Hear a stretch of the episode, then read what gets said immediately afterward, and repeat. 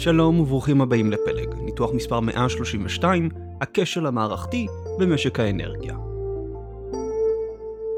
בשבועות האחרונים אנחנו עוקבים בסקירה השבועית אחרי משברי המים והאנרגיה באירופה ובסין. למי שלא קרא את הסקירות האחרונות, הנה תקציר. גל חום קיצוני אופה את אירופה וסין.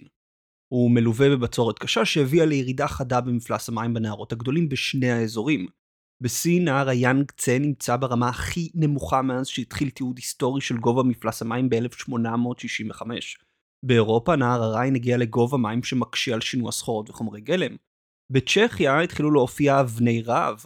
אלו אבנים שהוצבו בנהרות בתקופות בצורת כדי לסמן מפלס מים מסוכן. חלקן בנות 200 או 400 שנה.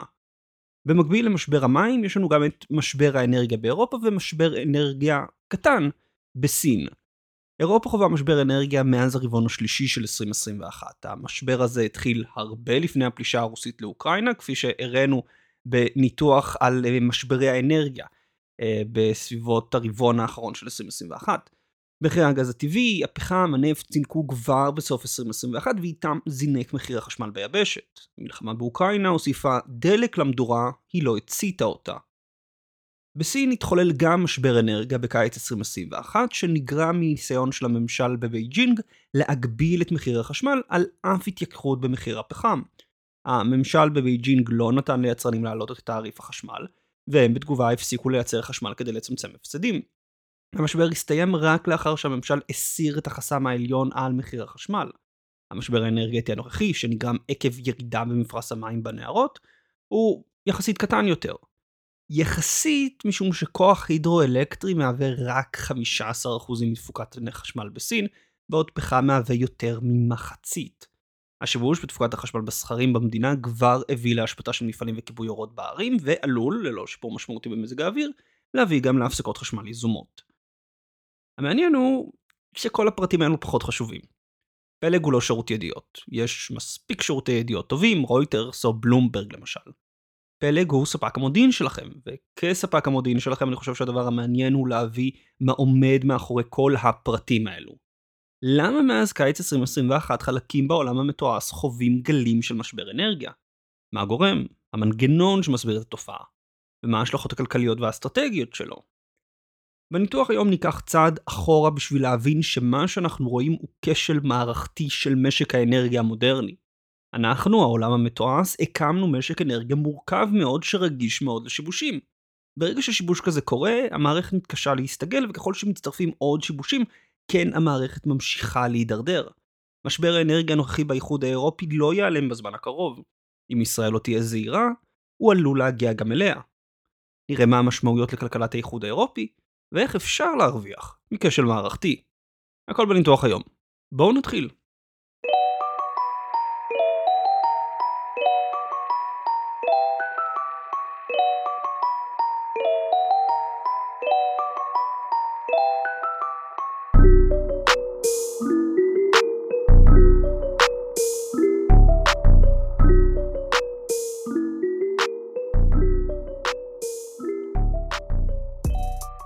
להבין את הכשל המערכתי במשק האנרגיה, אנחנו צריכים קודם להכיר מונח מפתח בהבנת מערכות.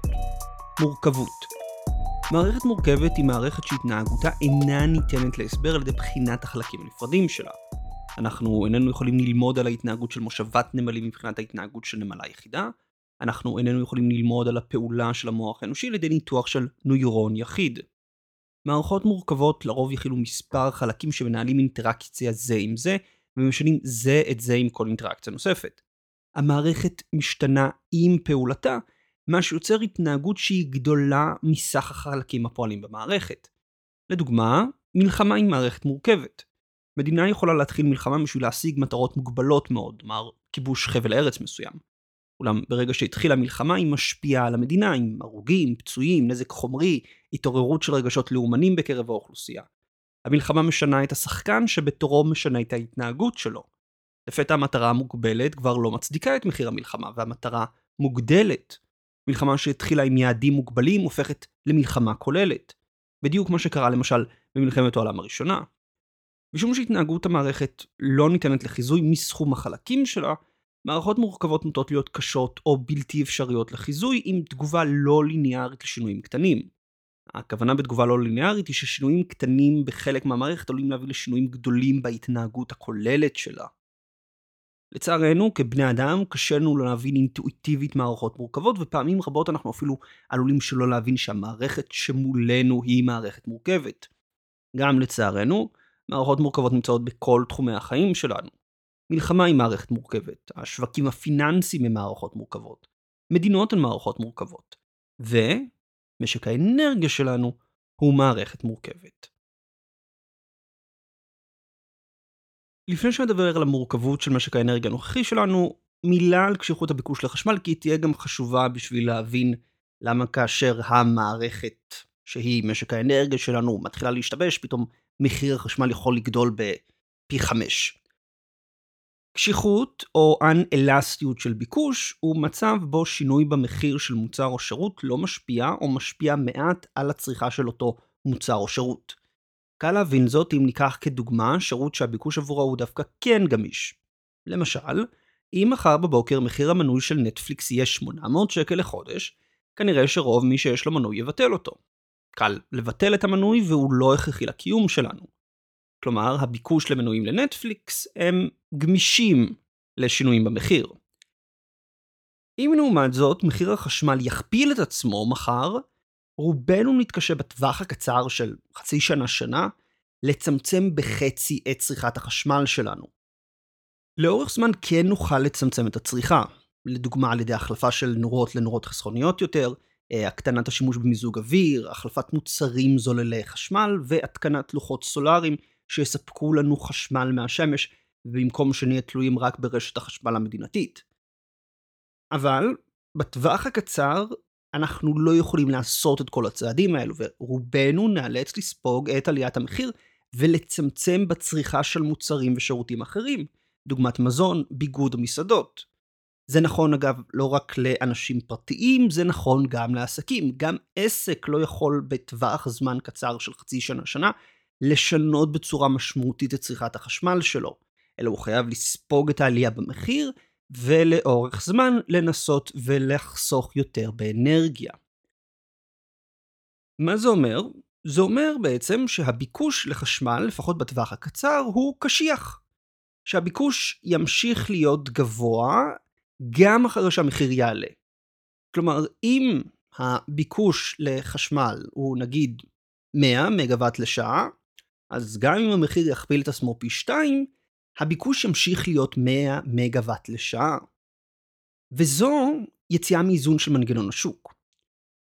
בדרך כלל כשמחיר של מוצר או שירות עולה בחדות, הביקוש יורד והמחיר יורד אחריו. אם מחר בבוקר הירקן אצלכם יודיע שמעכשיו אפרסקים עולים 20 או 30 שקל לקילו, אתם הולכים לקנות פחות אפרסקים. הביקוש לאפרסקים ירד. הירידה בביקוש תכריח את הירקן או להוריד את המחיר כדי למצוא איזון חדש בין ביקוש למחיר, או אם הוא יישאר עם המחיר הגבוה שלו, הוא פשוט יצטרך לזרוק את הסחורה כי אף אחד לא יקנה ממנו אפרסקים. ככה השוק מאזן שינויים במחיר. עלייה במחיר מביאה לירידה בביקוש, עד שמוצאים איזון חדש, מחיר שיווי משקל חדש. זה לא קורה אבל עם חשמל בטווח הקצר. במקרה של חשמל, בגלל שהביקוש הוא קשיח, ברגע שהמחיר עולה, הביקוש נותר קבוע. מה שמאפשר למחיר הגבוה להישאר ואף מאפשר עליות נוספות בו. כי תחנות הכוח, ספקי החשמל, הם לא רואים פתאום צניחה משמעותית בביקוש שמכריחה אותם לחתוך במחיר, אלא הם רואים שהם הכפלו את המחיר, הביקוש נשאר, ואז אם יש פתאום עוד שיבוש או עוד סיבה לעלייה במחיר, הם יעלו אותו וזה ימשיך אה, ויזין לתוך המערכת. משום כך, בנקודות שיבוש, בהן הביקוש מזנק, האספקה קטנה או הדלק מתייקר, מחיר החשמל יכול לעלות במאות אחוזים ללא גיסרון מצד הביקוש. עסקים וצרכנים פרטיים סופגים את המחיר, שמשליך על הפעילות הכלכלית של המשק כולו. דוגמה טובה לקשיחות הביקוש היא לדוגמה מחירי החשמל בגרמניה, ששילשו את עצמם מאז מאי 2021 ונותרו עד היום גבוהים. רק בשביל להבין את הסדרי גודל שאנחנו מדברים עליהם, בין ינואר 2019 למאי 2021, המחיר הממוצע לחשמל בגרמניה עמד על 38 אירו למגוואט לשעה. זה נע בתוך טווח של בין 17 אירו ל-50 אירו, אוקיי? במהלך אנחנו מדברים על כמעט שנתיים וחצי. אחרי מאי 2021, המחיר הממוצע עומד על 173 אירו למגוואט לשעה. זה גידול של פי 4 במחיר הממוצע. כרגע חוזים עתידיים למחיר החשמל בגרמניה כבר נמצאים בתחום של ה-500 אירו למגוואט לשעה. קשיחות הביקוש הייתה אמורה להיות תמרור אזהרה למקבלי ההחלטות כשהם באו לעצם מחדש את משק האנרגיה. אם מנגנון השוק אינו יודע לרסן עלייה במחיר, מקבלי ההחלטות היו צריכים מראש לזהות גורמים שהיו יכולים להביא לשיבוש במשק ולצמצם עד כמה שאפשר את הרגישות של משק האנרגיה שלנו לאותם גורמים. זה לא קרה. להפך, מבלי לשים לב, רק הגדלנו את המורכבות של המערכת והגדלנו את הרגישות שלה לשיבושים.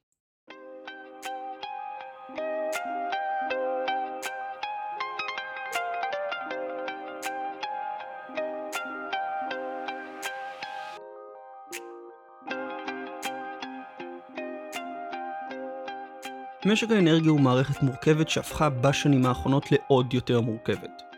שלושה מאפיינים בולטים של המערכת המורכבת הזאת. הראשון הוא נקסוס מים אנרגיה מזון שדיברנו עליו בעבר בניתוח מספר 109 על משבר המזון. נקסוס הוא מילה אחרת לקשר. מים, אנרגיה ומזון קשורים זה לזה ומשפיעים זה על זה. שיבוש באספקת המים מביא לבצורת שפוגעת באספקת המזון. בשביל בכל זאת להבטיח את אספקת המים שלהן, מדינות משקיעות אנרגיה בהתפלת מים. או דוגמה אחרת מכיוון אחר, שיבוש באספקה של גז טבעי מביא לעלייה במחיר של דשנים חנקתיים שהם מופקים מגז טבעי. העלייה במחירי הדשנים מביאה לעלייה במחירי המזון. משום הקשר בין השלושה, כל שיבוש באחד משבש את האחרים, והמערכת לא תגיע לאיזון עד שלא יהיה איזון בין כל שלושת מרכיבי הנקסוס. אז זה כבר קישוריות ראשונה בין משק האנרגיה שלנו לבין שתי מערכות נפרדות חיצוניות לה. בתוכה, המאפיין השני של המערכת המורכבת שלנו, הוא התלות של מקורות אנרגיה שונים זה בזה ורגישות של מספר מקורות לגורם יחיד. לדוגמה, אנרגיה מתחדשת תלויה באנרגיה מדלקים מאובנים לשם מענה לקפיצות בביקוש או פיצוי על ירידה בתפוקה של האנרגיה המתחדשת. כשהתפוקה מאנרגיית רוח או מאנרגיית שמש יורדת, תחנות כוח מבוססות גז ופחם מופעלות כדי לפצות על הירידה בייצור. מקורות אנרגיה שונים גם יכולים להיות רגישים לאותו גורם שיבוש. כוח גרעיני וכוח הידרואלקטרי שניהם מושפעים מגלי חום קיצוניים. עלייה בטמפרטורות המים עלולה להקשות על הכורים לקרר את עצמם. ירידה במפלס המים מביאה לירידה בתפוקת הכוח מסחרים הידרואלקטריים. גם אנרגיה מתחדשת אינה פטורה מרגישות לגלי חום. היעילות של לוחות סולאריים יורדת במהלך גלי חום, עם טמפרטורה של 40 מעלות מביאה לירידה של בין 10 ל-25% ביעילות של הלוחות. לבסוף המאפיין השלישי, והוא מאפיין שממשלות באופן אקטיבי יצרו, הוא הגדלת השימוש באנרגיה מתחדשת, ובמקביל הקטנה אקטיבית של ההפקה והשימוש בדלקים מאובנים. אנרגיה מתחדשת ודלקים מאובנים הם לא מקורות אנרגיה נפרדים, כפי שציינתי במאפיין השני, הם מקורות אנרגיה שתלויים זה בזה. תפוקת החשמל ממקורות מתחדשים לא ניתנת בקלות להגדלה ולא ניתנת בקלות לאחסון. לדוגמה, במקרה של אנרגיה סולארית, השמש לא זורחת 24 שעות. גם לא ניתן לאחסן אנרגיית שמש בשביל הפקה בשעות של עלייה בביקוש. כן, אם יש לי פתאום קפיצה בביקוש אה, לחשמל, נגיד במהלך גל חום, שגורם לאנשים להפעיל מיזוג אוויר, אני לא יכול פתאום להוציא שמש שנייה כדי לקבל עוד אה, תפוקת אה, אנרגיה, וכמו שאמרנו גם עלייה בטמפרטורה מורידה את היעילות של הלוחות הסולאריים. אז יכול להיות שאני אראה בכלל בתקופה של עלייה של קפיצה בביקוש, ירידה בתפוקה, ולכן חייב אה, תחנות כוח פחמיות או תחנות כוח מונעות גז. משק שמבוסס על אנרגיות מתחדשות שאין לו פתרונות הגירה מספיקים של החשמל שמופק בשעות עודף, חייב להסתמך גם על מקורות אנרגיה מדלקים מאובנים בשביל לענות על קפיצות בביקוש או שיבוש באספקה מאנרגיה מתחדשת. על אף זאת, מדינות מערביות באופן אקטיבי פעלו לצמצם את השימוש בדלקים מאובנים ואת ההשקעה בהם, בשביל להאיץ את המעבר לאנרגיות מתחדשות. כך למשל, בינואר 2021, ראש בנק ההשקעות האירופאי הכריז שתם עידן הגז הטבעי, ושהבנק מתכוון להפסיק את כל ההשקעות שלו בדלקים מאובנים עד סוף השנה. את זה הוא הכריז בינואר 2021. שנה וקצת אחר כך, האיחוד האירופי הכריז שהשקעה בגז טבעי היא השקעה ירוקה בשביל להתמודד עם משבר האנרגיה של היבשת. היום מדינות מערביות, במיוחד מדינות האיחוד האירופי, מתמודדות עם מה שקראתי לו הדלת המתכווצת. האספקה של דלקים מאובנים קטנה, בדיוק בזמן שהביקוש התאורטי בזמן משבר גדל. כל עוד משק החשמל עובד בצורה תקינה, הכל בסדר. כל עוד אין קפיצה משמעותית בביקוש, כל עוד אין ירידה חדה בתפוקה מאנרגיות מתחדשות, הכל בסדר. ברגע שיש אבל שיבוש, ברגע שצריך עוד דלקים מאובנים, הדלת, שוק הדלקים המאובנים, קטן מדי בשביל שהביקוש יצליח להשיג את מבוקשו ללא עלייה משמעותית במחיר. אם אנחנו רוצים לדמות את זה, הרי שהביקוש הוא גדול מדי לדלת, וכשהוא מנסה לעבור, הלחץ גורם לזינוק במחיר של הדלקים שמוביל לזינוק במחירי החשמל. הדלת המתכווצת היא שגרמה לזינוק במחירי החשמל באירופה במחצית השנייה של 2021, והיא תמשיך להכתיב את המחירים כל עוד הדלת לא תגדל.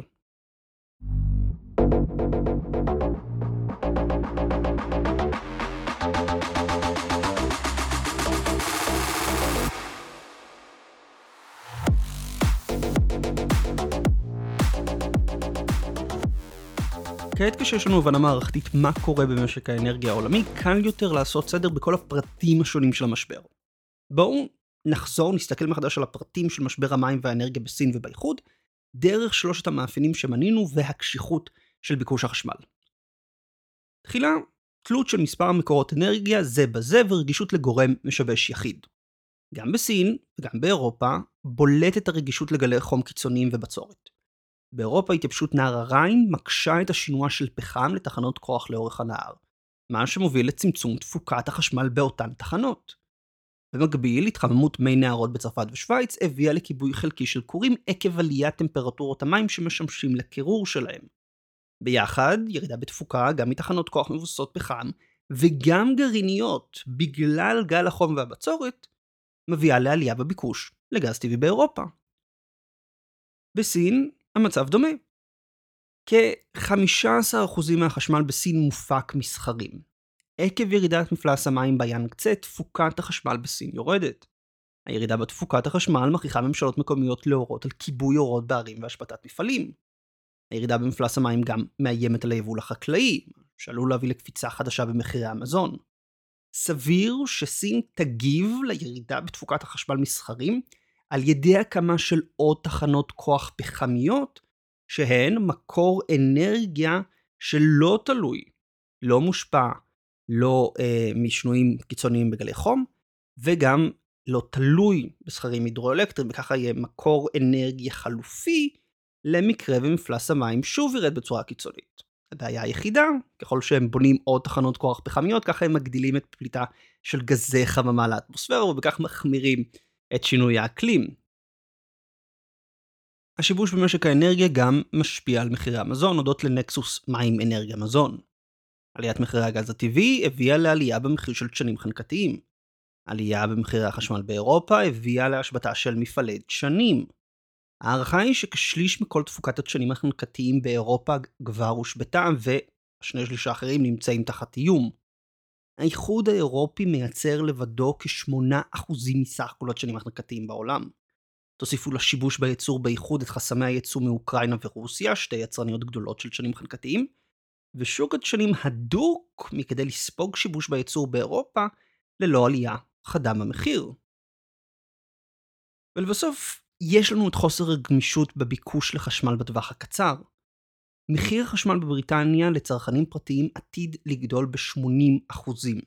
מחיר החשמל בגרמניה וצרפת עלה בשבוע האחרון ב-25%, ובסך הכל מאז תחילת השנה עלה במעל 500%. לצרכנים פרטיים ויצרנים אין הרבה מה לעשות עם העליות האלו בטווח הקצר. המשמעות כפי שנראה היא כפולה. פגיעה בצמיחה של המשק, ורצון של פוליטיקאים לנסות ולרסן את המחיר, בדרכים שרק יחמירו את המשבר.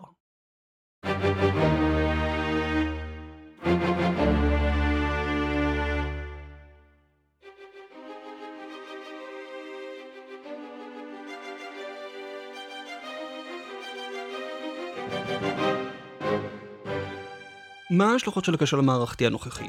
החשובה שבהן היא שהאיחוד האירופי כנראה יחווה מיתון בחורף 2022-2023. שני גורמים שאינם בשליטת האיחוד שיקבעו אם המיתון יהיה חריף או לא, הוא האם החורף יהיה קשה, ועד כמה יהיה משמעותי שיבוש אספקת הגז הטבעי מרוסיה. כרגע, אספקת הגז הטבעי מרוסיה לגרמניה דרך צינור נורסטרים 1 עומדת על 20% מהקיבולת שלו. אם הרוסים יחליטו לנתק את הגז הטבעי בשיא החורף, הדבר עלול להביא להחשכה של חלקים מהיבשת. גורם שלישי שיקבע את מידת המיתון, והוא כן בשליטת האיחוד, הוא ההתערבות של המדינה בשוק בניסיון להגן על צרכנים. כאן להחלטת מדיניות לא נכונה עלולות להיות השלכות משמעותיות. הדילמה שעומדת בפני מקבלי ההחלטות האירופאים היא מורכבת. מצד אחד, עליית מחירי האנרגיה בחורף עלולה להוביל צרכנים רבים שלא לעמוד במחיר החשמל, לקצץ בהוצאות אחרות, או חלילה, לקפוא מקור. סבסוד ממשלתי יכול להקל את העול של עליית המחירים ולתמוך בצריכה הפרטית על אף עליית מחירי החשמל. אם התמיכה הממשלתית תהיה בדיוק במידה הנכונה, אירופה אולי תסבול רק ממיתון רדוד. מצד שני, סבסוד ישמור על הביקוש גבוה לאורך זמן. כפי שאמרתי, בטווח הקצר הביקוש לחשמל הוא קשיח, אך בטווח הארוך הוא יחסית גמיש. אזרחים פרטיים ועסקים מתאימים את עצמם למחיר הגבוה בטווח הארוך, מה שמוביל לאורך זמן לירידה במחיר. סבסוד פוטר אותם מהצורך לעשות את ההתאמות. הוא שומר על הביקוש גבוה ומכאן גם על המחיר גבוה. דרך אחרת בה הממשלות עלולות לפגוע במשק הוא בניסיון לשים חסם עליון על מחירי החשמל. זה מה שסין עשתה ב-2021 והוביל למשבר החשמל בקיץ אותה שנה. כאשר מדינות שמות חסם עליון על המחיר, תחנות כוח מפסיקות לייצר כדי לצמצם הפסדים. אם האיחוד האירופי ינסה לחסום את עליית המחירים, הוא עלול לקבל הפסקות חשמל רחבות, כי יצרנים פשוט לא יוכלו להמשיך ולייצר במחיר המלאכותי שנקבע. בכל מקרה, תהיה אשר תהיה המדיניות של ממשלות האיחוד, התחזית עבורן היא פסימית. צריכה פרטית נמוכה, ירידה בייצור התעשייתי, ועם אפשרות להפסקות חשמל יזומות, כולל במדינות שמסתמכות כיום בעיקר על אנרגיה גרעינית, כמו צרפת. העלייה במחירי החשמל גם מביאה עסקים לצמצם השקעות, מה שאומר שההשלכות של המשבר כנראה ימשיכו לפגוע בצמיחה ארוכת הטווח של המשק האירופאי, גם אחרי חורף 2022-2023. במקרה של סין, גלי החום ומשבר החשמל עקב ירידת מפלס הנהרות הם לא הבעיה הכי גדולה של המשק. הם עוד בעיה במצב המקרו-כלכלי השלילי של סין. הבעיה הגדולה ביותר של בייג'ינג הייתה ונותרה המשבר המתמשך בסקטור הנדל"ן. ללא פתרון שלו, הצמיחה האמיתית של המשק תמשיך להיות נמוכה. מה המשמעויות האופרטיביות של הכשל? הוא חיובי לגז טבעי והוא חיובי לפחם. כל מדינה שתרצה בזמן קצר יחסית להגדיל את כמות החשמל המופק בה הולכת להפעיל או לבנות תחנות כוח מבוססות גז או פחם. אנחנו כבר רואים באירופה הדלקה מחדש של תחנות כוח פחמיות. עלייה במחיר הגז הטבעי היא גם חיובית ליצואני גז טבעי נוזלי אמריקנים שכיום מייצאים את רוב הגז שלהם לאירופה.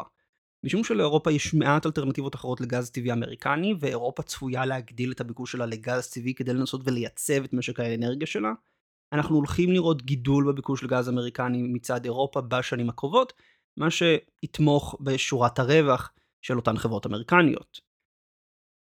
הכשל המערכתי גם חיובי לדשנים, דשנים חנקתיים במיוחד. עלייה במחיר של גז טבעי, של פחם, שגם משמש כחומר גלם, יביאו לעליות במחירי הדשנים בטווח הקצר. שיבושים באספקת החשמל באיחוד האירופי בחורף 2022-2023, גם הם יתרמו לעליית מחירים. לבסוף, אינפלציה תמשיך להיות סוגיה שטורדת את אירופה, גם אם היא תתמתן בארצות הברית. היתרון של הברית לעומת אירופה שהיא מספקת את רוב צרכי הנפט והגז הטבעי שלה בעצמה. היא גם לא תלויה במדינה עוינת כמו רוסיה. זו הסיבה שבעוד האינפלציה בארצות הברית מונעת בעיקר מביקוש, האינפלציה באירופה מונעת בעיקר על ידי שיבוש באספקה.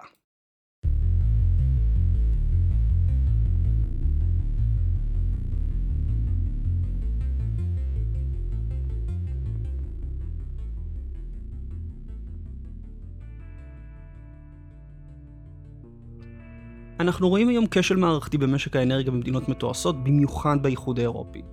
ממשלות ביבשת באופן פעיל הגדילו את המורכבות של המשק והגדילו את הרגישות שלו לשיבושים. המעבר לאנרגיות מתחדשות יחד עם צמצום ההשקעה בדלקים מאובנים, התלות של מקורות אנרגיה זה בזה הביאו לכך שמשק האנרגיה אינו מצליח להתמודד עם שינויים חדים במזג האוויר, במקביל לשיבוש האספקה של גז טבעי, נפט ופחם מרוסיה. קשיחות הביקוש לחשמל מבטיחה שהמחיר ימשיך לעלות, עד שאירופה לא תמצא פתרון שיטפל בבעיות השורש של משק האנרגיה שלה. בהצלחה. תודה לכם להקשבה.